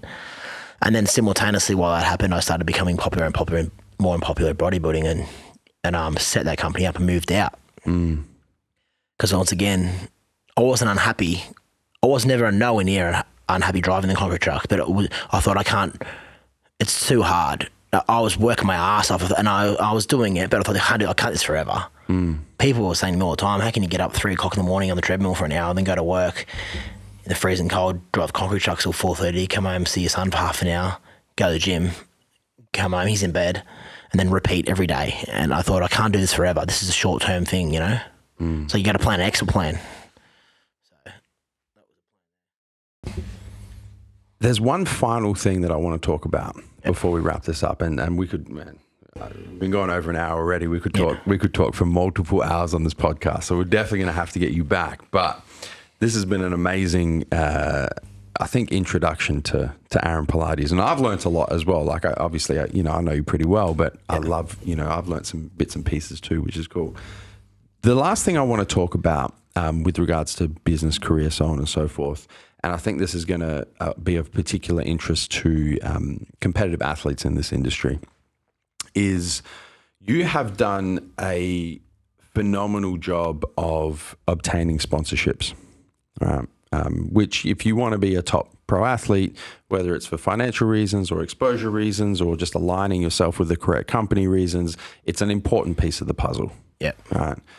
Um, and you mentioned that you know you even had sponsorships before you even competed, Yeah, which is which is pretty epic. Yeah. Um, and, I wasn't popular on social media. no, and you know throughout our you know we've had we've obviously known about you for fucking almost ten years. Yeah. Um, and when the opportunity came up for you to join Team Massive Joe's, and you know you and I kind of facilitated that deal, and there were a bunch of moving parts to make that happen. Yeah. But even through my uh, negotiations with you through that process, and you would remember me talking to you about it, I was like, "Fuck, man! Like this is." Uh, you know, I haven't been able to speak to athletes on this level who just like get it. You just. Yeah. understood the process. You understood what you were worth. You knew exactly what you wanted as well. Yeah. Which is such a there's so many athletes we talk to when it comes to sponsorships who are interested in. It's like, what do you want? They're like, I don't know. I'm like, well, Yeah. how do you even have this discussion? Yeah. You know, just your your you know, I could te- I could tell that you just you just got it. Yeah. And obviously there's a lot of experience that comes along with that because you've been with, you know, a couple of different companies and you've seen the process and how that all works. Yeah. But from an athlete perspective, if you had to give advice to athletes listening to this right now, watching this right now, who, you know, are looking for a good sponsorship. Maybe they've got one, maybe they don't, but they're looking to align themselves with a company like Massive Joe's, for example. How, what advice would you give them? Um, yeah, as I said, my first sponsor came when I wasn't even I wasn't popular on social media or um, I hadn't even competed yet. So I guess it's like with sponsorships, it comes down to almost being like a role model and how how much are you are you well roundedly liked? Like people, like I said, when you ooze confidence and people talk to you and you're like, man, that guy's a fascinating person to talk to. Or if you can become someone like that and you ooze confidence and you're polite and people just like you, everyone is like, so like people mention certain names. Like what name that comes to mind is like Jay Cutler or even Josh Lenartowicz. Mm-hmm. Like everyone that speaks to him is like, man, he's the nicest guy. If you can mm-hmm. become like that, a well-rounded role model, and then you can win bodybuilding shows and earn respect. Yeah. The world's your oyster at that point because everyone wants to align with you because because you're a good person, you're inside and outside bodybuilding, you're a good person, you can speak well, you present well. I just sort of try to mold it along like that. Just be well roundedly liked in every interaction I have with every person. Mm-hmm. Make sure that they left with a positive feeling, like, man, he was a nice guy to speak to. And like everywhere I went, I was tr- in my head th- thinking, they've only got they're going to meet you for 10 seconds make sure that they, they, they leave and go oh man he was awesome. Yeah. so i started doing that for years on end and then i kept winning obviously uh, at the same time i was winning bodybuilding shows and just sort of just spread after that. And then i've had so many companies come to me before and gone oh we did a background check on you. Heaps of them have done it and they've gone man you're everyone could, couldn't find a bad word about you. I said that to you. yeah, and I, did and I also and I, and. I, and I also made sure every company that I that I um uh, aligned with that I, we left always le- I never have never left on bad terms. I've always left on positive terms, whether it was because we were leveling up, and I always had a. I never jumped. I, I thought I never wanted to jump ship like that. Just whatever best offer would come because then I'd lose my um integrity and I would lose like people would you lose respect a bit if you, if you just jump at every offer. You lose- and you lose your value just burn as the current company. Yeah, well. Yeah, yeah, and Yeah. just burn the current company you're with because a better one come along. Yeah. So I, I, I had I could tell you some stories when I was I got offered money as Mm. an amateur and I turned down money because. I was sponsored by Mass Nutrition. I was getting literally almost nothing out of it. Like, Mm. I was on that front window of the shop, which was mm. pretty cool because he like Craig Cassidy who owned it like just loved me, and he and I thought you know what he was my first sponsor when I was nobody. I'd mm. never even competed yet, and he took me under, us, gave me free tub of protein every month, and I respected him so much for doing that. And I turned down money from another shop who was going to pay me. I can't remember what the figure was. It was a few hundred dollars a month. Mm. which Back then was. And I turned it down, man. I said, I can't do it. And they're like, what do you mean? I was like, I can't do it. What are you getting at? What are you getting at mass? I was like, tub of protein a month, like mm. sometimes nothing. Mm. And they're like, why not? I said, because he was my first sponsor I ever got, and I can't. I can't dog him. I thought he's he, Loyalty. He, I was loyalty, and I was mm. big on loyalty, and not many people knew that. I turned down money for six months straight, and then eventually, the stars aligned, and then Craig c- come in one day and goes, "I'm selling. I'm getting out of the industry," and he left. And then so he left, and then I moved on, and I got better sponsorship, but I stuck with him through the whole way because of loyalty. Mm-hmm. And then after you do that time and time and time again, people think, "Oh man, he's a genuine loyal dude," and mm-hmm. everyone wants to align with you. Yeah. And then it, it's go, and then it got to the point every year, simultaneously while I was acting like that, I was still winning and winning to the point where everyone wanted to sponsor me. I, I could, I, I almost felt to the point where I could go wherever I wanted to go. And then that's how people always leaving on good terms, always having close relationship with every company, like all the companies I've been with, like Outbreak with Terry Katz, mm-hmm. Muscle Meals with Paul Epsimos, I've got really close relationships with them. And now, and now you with Massive Joe's, I'm always really close to them. And I guess it just it just gets better and better. And It's like snowballs Yeah. after that, and then to the point where you're just well respected, and people know you're going to do the brand good, you're going to represent good, you're not going to do nothing silly, and on top of all that, you're going to keep winning. Mm. It's like everything's just.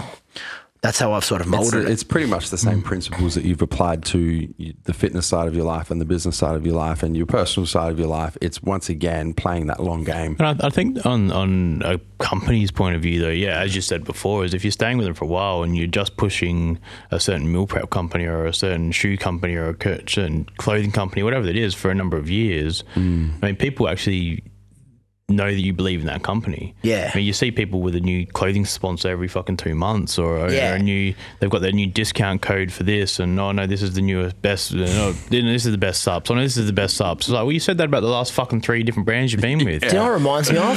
A, slu- a slutty girl. Yeah. the girl that just jumps ship all the time. Yeah. No one takes them seriously. Mm-hmm. You see the girl put a status up. Oh, I love this dude. You're like, nah, no respect. Yeah. No respect. And then Yeah. people know with me, I've said in interviews before sponsorships, I'm like, I'm a loyal. Mm. And then people are like, yeah, 100% he's loyal.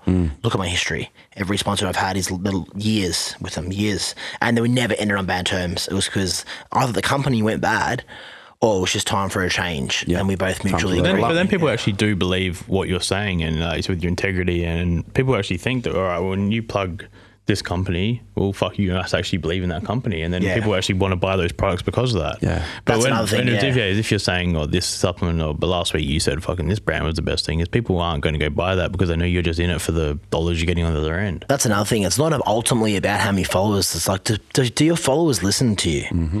I've had, I'll give you an example. I got sponsored by um, a hair company, Hairline Solutions, and they tattoo your head so it looks like you've got hair. Yeah. He, um, he said to me that I made him in one month $21,000. And he said, he did my hair and I posted it and I promoted it. And he's really good. Like, it made me look 10 years younger. I'm just being mm. honest. Like, mm. but pe- uh, like, I don't have millions of followers. I've got mm. 50 something thousand. Like, but there's, but my engagement and people respect what I say. Because when I say something, I mean it. Yeah. And then, he said his phone did not stop ringing for a month, and he said to me, "It was the best thing, the best decision he ever made was sponsoring me." And I said, "Can you put that in writing?" And, he put, and, I, and I kept I it. put that and, like- and, and then he actually said to me, "I want to give you some more money for the for the, the NZ Pro." And he, he goes, "Come down the shop." He gave me cash Yeah. for the NZ Pro, Yeah. and he's like, "Honestly, man," he goes, I, I, "I'm booked out for like two months straight." And I was like, oh, and I was just so proud. I was, I was like, "Oh man, like." Do I have that much engagement? an and then same thing with another company a few weeks ago, Yeah. Aesthetic. Um, it's a men's aesthetic clinic. Yeah. Um, Crowned Aesthetics. And they do like it's a place for men to go, so not you don't feel um feminine. Mm. Where you want to get like skin treatment or teeth whitening, where men can go and feel like men. Like he Yeah. puts a Olympia video on the screen, and, and I went there and I did one post. It was it wasn't even a main page; it was just an Insta story video. But I was filming myself talking, which you get more engagement when I talk into the camera and talk to mm. people. And then he said that same thing. He had like twelve bookings in two mm. weeks just from an Insta story. Yeah. And I was, he was like, "Oh, thanks so much, man." And like, eh, he was just starting out as a company. Yeah. So when you have that sort of people trust you so much, Yep. you know that's what you got to realize. How can you become worthy? Are people going to listen to you? Do they respect you? Um, you can't just be a chick with a big booty and big tits that everyone's just looking at her because she's got big booty and big tits. It's not- you know, you've got to get what what value can you offer to that company? You make yourself valuable. People say me all the time, "I want to get a sponsorship." I'm like, well, sounds corny, but they're all. I said, this is what they're going to ask you. Mm-hmm. They're going to ask you in an interview, what can you offer? Do you have a million followers? No. So, what value? What are you going to do for them? It's not about, about. It's not about give me, give me, give me. What What can they give to you? Are- Are you going to be able to help them? You know, and then winning shows can help you, like winning back to back to back, because that's going to earn you respect. But you ha- there's so much more to it than that. How many guys win shows, but they're just assholes of people, and no one wants a bar of them, or they can't speak on social media, or they can't talk in person, they're too shy, or they put stupid, dumb statuses up. Do you see AFL players, professional basketballers, putting up a status um, full of uh, explicitives or shit that you put and shouldn't put up? Yeah. But bodybuilders do it all the time. Yeah. Like that, I started leveling up about after 2016. I really started to stopping ev- everything on social media. I was like triple reading before I was posting it. Mm. You've got to be a role model. You can't be posting. If you want to be a professional, Yeah, you'll be professional. Act like a one. professional. And that was, Yeah. you know, Charlie Duker, my mentor, who's been a really pivotal, pivotal person in my career. Charlie Duker, you, you know who I'm talking about, Of course, in yeah. Sydney. Yeah. he was like, he's like my bodybuilding dad. I call him. He calls me every week still. Mm. Now, another point I was going to make: every coach I've had, same thing as my sponsors, are like my, one of my closest friends. Mm. Every coach still to this day is one of my closest friends. Never burnt bridges. Logan Robson, Charlie Duker, my current coach Patrick Tor, all ring me. I see Logan every, weekly. I speak to them all every week. Yeah. So I've stayed friends with them. That that also touches on the thing of being um, loyal. loyal. I'm really close. Like Charlie's literally like my father. Calls me every week when I'm prepping to watch over me. He said to me in 2016, "You start acting like a professional now." Hmm. So back then, sometimes I get a bit upset and. With other athletes, back then I had beef with other athletes when I was an amateur. If you remember, um, and Hmm. I remember. Yeah, and it, but they started picking on me first. Like I don't know if yeah, we course, we of would touch on this. We'll talk for three hours, but Yeah. they were sort of bullying me when I started winning. Yeah. And, and if you look back at it, it was a jealousy thing because they could sense what was coming. They were winning, and I was coming up the ranks, and they were bullying me like, "Oh, you're going to get this. You're going to get beat. You're going to beat." And then I just I ended up beating all of them. I, I let my my um, wins do the talking, but um. I, I at that point then Charlie was you need to cut this all this crap online crap out and start acting like a professional be be above this and I just literally just cut it. He had times he'd ring me delete that status right now. Like really strict. I'm like sorry sorry sorry. Delete it. And then I started evolving mentally. Yeah. And then I really started to act professional. Now I just don't address that sort of stuff at online. I try and, and act- in all facets of life, act professional. And that's mm. another facet of being a sponsored, sponsored athlete that people need to take into account. I think that's a big thing as well. Like, and I heard a saying: if you stop and throw rocks at every dog that barks at you, you never get to where you want to go. Yeah. I like that one. yeah. but, That's a good one. But that's the thing is like, yeah, If, if you start fucking just worrying about what everyone else says, or this is a fucking completely different topic, so I should probably shouldn't have even Start opened the being jar, but reactive. but because we could talk for another half hour on this topic. But the thing is, yeah, if you, if like you just said, if you if you don't act professional and if you just start beef with everyone, and and it takes away the focus of what you're actually trying to get at. So And if you look at where we are now, all those people that started beef with me, if I, if I find I can name, I can, um, four names are coming to my head right now, are all Still beefing Oh, they're with still in the other. same. That, no, they're still on the same level that they were when we were beefing four years ago, and I've leveled up how many levels, and then or some of them have gone even down. Mm-hmm. So they're, they're going to stay where they are, and they're not. But if you know, and then you're going to go up, but they're still where they were all them years ago, and I've gone up. So you just, like you said, you just got to can't stop and address everyone that barks. You just got to move on. You know. What a podcast! what a podcast! I just, uh, I've, I've got. I'm just going to just summarize some of my notes, so the viewers, you know, because it's been one hell of a journey, man. We've spoken about a bunch of stuff, but I, I think feel like this is the end of my career already. Like it's such a long journey, and it's like really only just beginning. You're just getting started. Yeah, it's like You a long story already. Like, this is the craziest thing. Is it's just this Yeah. the movie. The, the script is just at the beginning. Yeah, but it's already a long movie. through- we're still getting through the initial credits. Yeah. Lead actor Aaron Polotto. But a couple of things for you guys, a couple of take homes um, that we started off dealing with struggles and setbacks, going through that grieving period, revisiting your why, finding inspiration in the failure of others, and maintaining perspective. Um, and we spoke about that with regards to uh, that split decision um, Yeah. at the Arnold. Um, worthiness and patience, you know, exerting patience, seeing value in the journey, understanding worthiness, understanding that you have to put in the work, you have to make the the small little wins so that you become worthy of the bigger wins.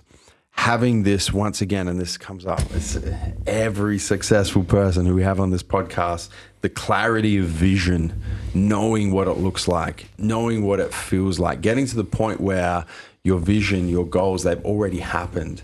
And now it's just about putting in the work to bring them to fruition, tied in with self belief and confidence. Making the decision, making the difficult decisions that you spoke about with regards to leaving your career as a Sparky, Yeah, you know, taking the how leap. you how you deal taking the leap, right? Yeah. And and not giving a fuck about failing and other people's opinions and and self doubt. Um, setting yourself up from an athlete perspective with a good foundation, with a good financial foundation, with a good personal life foundation, with a good family foundation, and understanding that that putting all of your eggs in the bodybuilding basket is a bad fucking move. Yeah, hundred percent. It's a bad move. And then uh, finally, touching on the athlete sponsorships, you know, and, and how to bring value to companies and why companies value loyalty so much and integrity so much and being able to actually influence, not just, you know, having, you know, a big digital footprint, but no one actually gives a fuck about what you say Yeah. um, where companies actually see value. And I think the one thing that kind of ties us all together, Aaron, you know, the the the thread within the fabric of Aaron Polotto is just this crazy work ethic that you have. That you know, there's the and in the industry in Australia, when when you say Aaron Polotto, that's usually the first thing that comes to mind. Yeah. Is, man, that guy fucking works hard. Yeah. And I think that we've really uncovered in this in this last hour and a bit the work ethic that just flows through your fitness journey. You know, even before you got into bodybuilding, you know, the the the footy, um, your initial insertion into fitness. Yeah. Then obviously through bodybuilding, through business, through your career, then through your running your own business. You know, you're just relentless Yeah. with the work ethic. And I think those those of uh, the listeners and viewers who follow you uh, will have experienced that already. And those who don't, you should definitely go follow Aaron, Aaron Polotto on Instagram. Um, and you guys, you know, because you do show a lot of that, right? You Yeah. show a lot of the early mornings, late nights, Yeah. putting in work when no one's interested in putting in work. Yeah. Um, and I think that you guys can find a lot of inspiration in that. Speaking of inspiration as well, we are about to launch a new video series on the Massive Joe's YouTube channel too, Project 212, um, which is going to be epic for you guys because you're going to get to see a lot of the behind the scenes uh, bits and pieces of Aaron's life that is going to tie in and, and really showcase this work ethic that is the thread that runs through the fabric of yourself, man. Yeah. So I just want to say thank you. It's been a great podcast. yeah, it's been good. Yeah, It's been Man, we epic. could, I feel like we could talk all day. We definitely, Yeah. we're definitely going to have to get you back for a for a future episode because you even Neve, you touched on something there that I'm like, man, that's a whole nother podcast. yeah, you know, being reactive, being active, how you deal, Really how you rabbit deal with haters effectively. You know, focusing on yourself. Fuck, we could. That's a, literally another podcast. Yeah. Anyway, that's it for this podcast, guys. We uh, we ask one thing for this podcast for the Massive Joe Show. Obviously, this is completely free. We're giving up our time, resources, so on and so forth to produce this content for you guys. And the one thing that we ask in return is that if you find value in this podcast, if you've listened and you've taken some things away and they're going to help you through your fitness journey or your business journey or just life in general, the one thing that we ask is that you share this podcast. You share it in person, tell a friend, tell a family member, tell the colleague at work. I don't give a fuck, man. Tell someone in person.